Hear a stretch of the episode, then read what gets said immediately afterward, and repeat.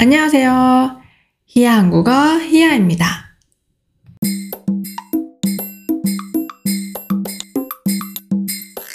제가 학생들하고 수업을 할 때 종종 이런 질문을 해요. 만약 복권에 당첨된다면 그 돈으로 뭐 하고 싶어요? 여러분이 복권에 당첨된다면 뭐 하고 싶으세요? 차를 산다? 집을 산다?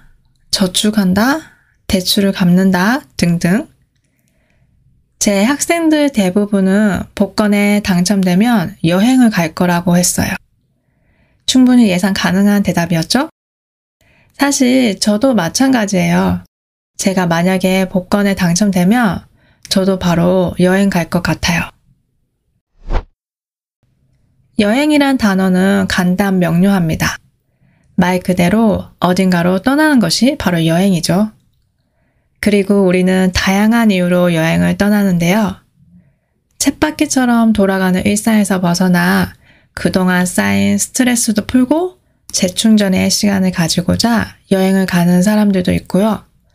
또 누군가는 오랫동안 일했던 직장을 그만두고 그냥 훌쩍 저 멀리 떠나기도 하고 색다른 문화를 책이나 TV가 아닌 직접 몸으로 느끼고자 여행을 떠나기도 합니다.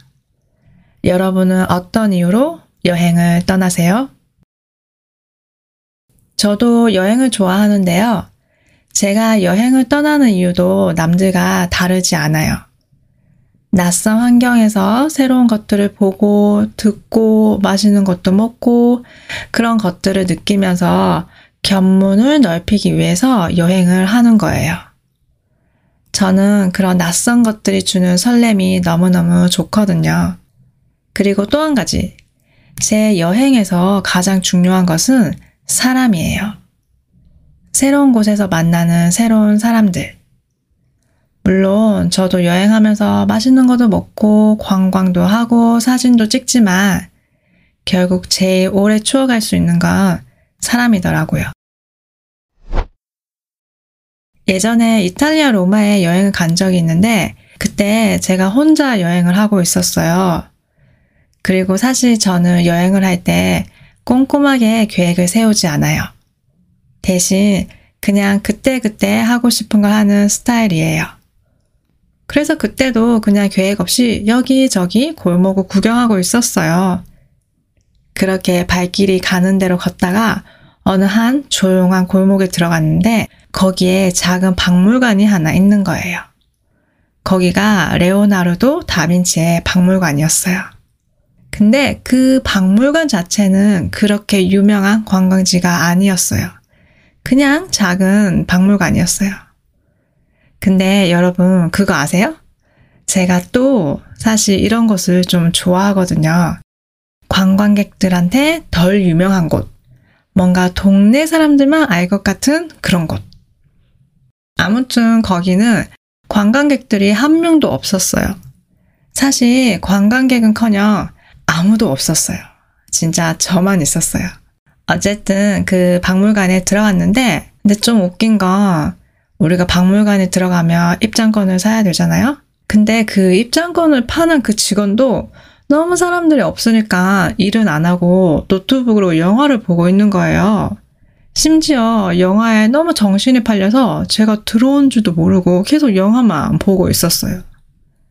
그래도 저는 표를 사야 되니까 여기 표 한 장 주세요. 네, 여기요. 저를 쳐다보지도 않고 표를 주더라고요. 그렇게 표를 받고 지나가면서 그 사람 노트북을 흘끗 봤는데, 아니, 근데 그 사람이 한국 영화를 보고 있는 거예요. 그래서 그게 너무 반가운 거예요.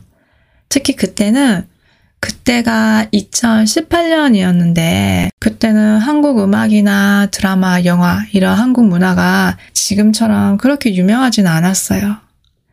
그래서 사실 그 당시에는 제가 한국에서 왔다고 하면 사람들이 항상 북한에서 왔어요? 북한에서 왔냐고 물어봤거든요. 뭐 요즘은 한국에서 왔다고 하면 오징어 게임! 이렇게 다들 오징어 게임을 외칩니다. 아무튼 그래서 그때 그 당시에 제가 이탈리아 로마에서 그것도 작은 동네 박물관에서 한국 영화를 보고 있는 사람을 만날 거라고는 진짜 생각도 못 했어요. 그렇게 그 사람이랑 얘기를 좀 하기 시작했어요.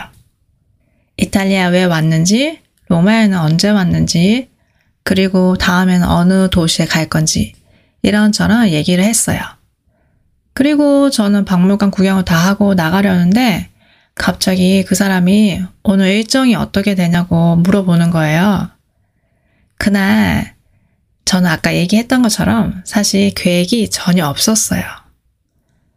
그래서 아무 계획 없다고 했더니 그 사람이 이제 곧 자기 퇴근 시간인데 괜찮으면 동네 구경을 시켜주겠다는 거예요. 오, 저는 완전 감사하죠. 그래서 그렇게 그 사람이 퇴근 후에 저랑 같이 다니면서 동네 맛집이랑 카페도 소개시켜 줬고요. 심지어 커피도 사주셨어요. 근데 그때 마침 또 그 카페에 그 사람들 친구들이 있는 거예요. 그래서 또 얘기를 하다가 좀 친해져서 같이 저녁도 먹으러 갔어요. 그때 파스타를 먹었는데, 그때 그 파스타가 이탈리아에서 먹은 최고의 파스타였어요. 이제 저는 로마를 생각하면 그 박물관에서 만난 그 사람이 제일 먼저 떠올라요. 그때 그 박물관, 같이 커피를 마신 카페, 그리고 같이 저녁을 먹었던 그 식당, 모든 것들이 다 생생하게 기억이 나요. 그분 덕분에 이제 로마는 저에게 처음 본 낯선 관광객을 반갑게 맞아준 그런 따뜻한 도시로 기억이 되고 있어요. 저의 여행은 이렇게 사람들로 기억이 되는데요. 사람이야말로 제가 여행을 하는 이유인 거죠. 이렇게 사람들을 만나기 위해서 제가 여행을 갈 때마다 꼭 하는 게 있는데요. 그건 바로 언어 교환 모임에 가는 거예요. 언어 교환 모임이라고 해서 꼭 공부하는 마음으로 가진 않습니다. 아, 그냥 새로운 친구를 사귄다는 그런 가벼운 마음으로 가는데요. 제가 생각하기에 언어교환 모임은 특히 현지 사람들을 만날 수 있어서 더 좋은 것 같아요. 그리고 저는 그렇게 언어교환 모임에 갈 때마다 운이 좋게도 마음이 잘 맞는 사람들을 만날 수 있었어요. 오늘의 표현입니다. 1번, 훌쩍 떠나다. 훌쩍 떠나다는 아까 여행을 가는 이유에 대해 얘기하면서 누군가는 오랫동안 일했던 직장을 그만두고 그냥 훌쩍 저 멀리 떠나기도 한다고 했는데요. 여기서 훌쩍 떠나다는 갑자기 어디론가 떠나다 라는 의미예요. 특히 지금의 상황이 만족스럽지 않을 때 이런 표현을 쓸 수 있어요. 예를 들어서 요즘 회사 일이 너무 바빠서 매일 야근을 하는 상황이에요. 그럼, 아, 쉬고 싶다. 특히 여기를 벗어나고 싶다는 그런 생각이 들 거예요. 그래서 그때, 아, 어디론가 훌쩍 떠나고 싶다. 이렇게 말할 수 있어요. 혹시 여러분도 요즘 어디론가 훌쩍 떠나고 싶으세요? 2번, 견문을 넓히다. 견문을 넓히다에서 견, 견의 의미는 보다이고 문은 듣다예요. 그리고 넓히다는 더 크게 만들다 라는 의미예요. 그래서 견문을 넓히다 라는 표현은 어떤 것을 보고 들으면서 새로운 지식을 얻다 라는 의미가 돼요. 우리가 여행을 하면 다양한 경험을 하고 또 새로운 것들을 많이 배울 수 있잖아요. 그래서 여행을 통해 견문을 넓힐 수 있습니다. 3번. 발길이 가는 대로 걷다. 이 표현의 의미는 정해진 목적지 없이 내가 가고 싶은 쪽으로 간다는 의미예요. 특히 서두르지 않고 천천히 내가 가고 싶은 쪽으로 가는 거예요. 예를 들어서 여러분이 공원에서 산책을 한다고 생각해 보세요. 우리가 보통 산책을 할 때는 특별한 목적지 없이 그냥 오른쪽으로 가고 싶으면 오른쪽으로 가고 왼쪽으로 가고 싶으면 왼쪽으로 가죠? 이게 바로 발길이 가는 대로 걷는 거예요. 그래서 저도 그때 로마에서 발길이 가는 대로 걷다가 우연히 그 레오나르도 다빈치 박물관을 찾은 거예요. 여러분도 이렇게 발길이 가는 대로 걷는 걸 좋아하시나요? 4번, 커녕. 커녕은 일반적으로 두 가지의 부정적인 상황을 이야기할 때 특히 그 뒷부분에 나오는 안 좋은 상황을 강조할 때 사용할 수 있어요. 예를 들어서 제 친구가 아기가 있는데 그 아기가 아직 너무 어려서 말을 못해요. 한국어도 못하고 당연히 그럼 외국어도 못하겠죠? 근데 제가 친구한테 이렇게 물었어요. 아기가 영어 할 수 있어? 그럼 친구가 이렇게 대답할 거예요. 영어는 커녕 아직 한국말도 못해. 이 친구는 아기가 아직 한국말도 못한다는 것을 강조하고 싶은 거예요. 한국말 못해. 그러니까 영어는 당연히 못해. 이런 의미가 되는 거죠. 아까 그 박물관 얘기로 돌아가면 저는 그 박물관에 관광객들이 몇 명 있을 거라고 생각했는데 사실 아무도 없었어요. 그래서 아무도 없었다는 것을 강조하기 위해서 관광객은 커녕 아무도 없었어요 라고 할 수 있어요. 5번 땡땡의 정신이 팔리다.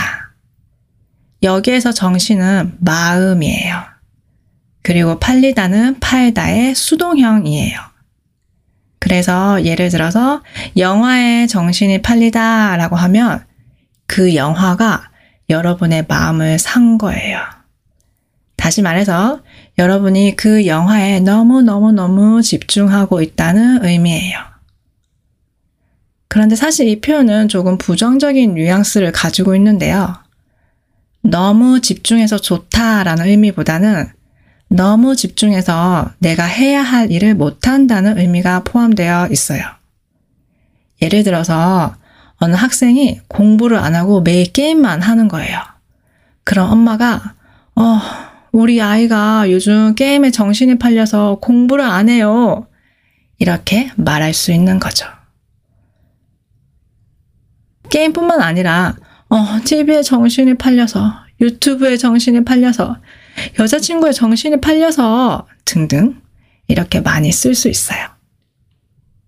6번 명사 이야말로 아까 제가 여행 이야기를 하면서 저의 여행은 이렇게 사람들로 기억이 되는데요. 사람이야말로 제가 여행을 하는 이유인 거죠. 라고 했어요. 이때 이야말로는 항상 명사랑 같이 사용이 되고 그 명사를 강조하기 위한 표현이에요. 예를 들어서 제가 여행을 하는 이유에는 여러 가지가 있잖아요.